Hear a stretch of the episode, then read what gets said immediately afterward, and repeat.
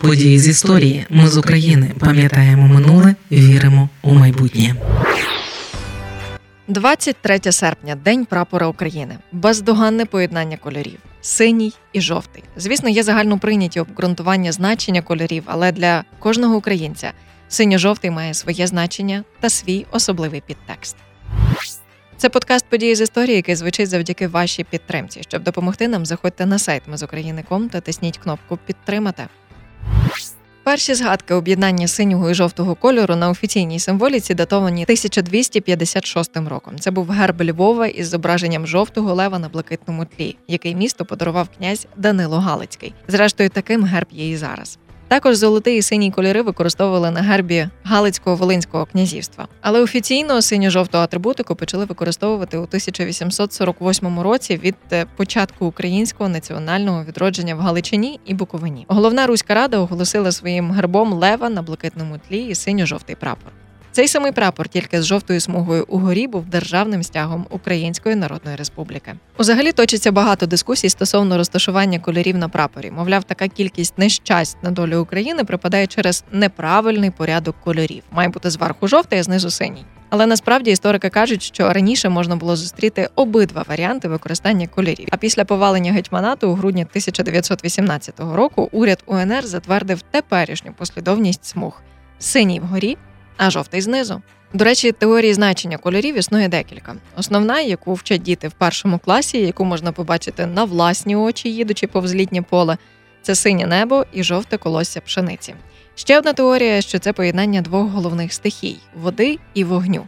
Ну і остання з релігійним підґрунтям синє усе земне, а жовте золоте це Бог. Уперше після лютневої революції 1917 року синьо-жовті прапори з'явилися у Києві, Одесі та Харкові. 17 березня того ж року було проголошено про організацію Центральної ради. Відтоді у Києві публічно та на офіційному рівні з'являлися символи української державності. До речі, після проголошення Україною незалежності, коли приймали конституцію, то узгодження державної символіки викликало чи не найбільше дискусій.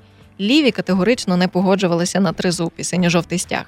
Компромісу вдалося дійти, тільки погодившись, що ліві голосують за синьо-жовтий прапор, а праві за автономію Криму. Відтоді прапор України має чіткі пропорції та кольори. Український прапор синьо-жовтий, не блакитний, зі співвідношенням висоти до ширини 2 до 3 і дві смуги однакової ширини. Але до того, 21 січня 1990 року, під час акції Живий ланцюг до Дня Соборності України Вперше на території країни люди масово вийшли на вулиці з синьо-жовтими прапорами, які переважно самотужки шили вдома. З 19 серпня 1991 року у ході серпневого путчу українські синьо-жовті прапори з'явилися під Білим домом у Москві. Один із кількасот українських активістів, що були на мітингу у Москві, Георгій Лук'янчук, розповідає, що їх пошили дружини, оскільки купити таку тканину тоді була велика проблема. Жовту знайшли в Підмосков'ї, а синю везли із Азербайджану. За офіційною версією, 23 серпня 1991 року, після провалу путчу у Москві, група народних депутатів унесла синьо-жовтий український прапор у сесійний зал Верховної Ради. Освячення національного прапора було проведено священником Української автокефальної православної церкви Петром Байком. Якраз до цієї події і прив'язаний указ президента Кучми про день державного прапора України. Цей прапор як реліквія урочисто зберігається під склом у музеї Верховної Ради України. України.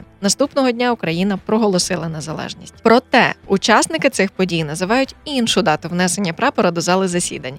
Це підтверджує стенограма засідання позачергової сесії Верховної Ради України від 24 серпня 1991 року, де записані слова Чорновіла. Шановні колеги, я хочу запропонувати невеличке доповнення. Мені сказали, що на вулиці є той прапор, з яким українці стояли на барикадах біля Верховної Ради Росії. Я прошу, щоб саме цей прапор був встановлений у нашому залі. І ще я пропоную, щоб до того, коли приймемо рішення про національну символіку, про національний прапор, наш прапор був піднятий над куполом Верховної Ради. Але зрештою тоді внесли таки не той стяг. Синьо-жовтий прапор увібрав багато крові. На жаль, продовжує її вбирати. Ця кров вільних і незалежних, сильних і красивих духом. Це кров тих, хто стоїть за державу, за українців і головне за дітей. Це кров тих, які не вмирають. Ми з України важливо знати історію і розповідати історії. Найважливіше, що ми повинні дати нашим дітям, це коріння і крила.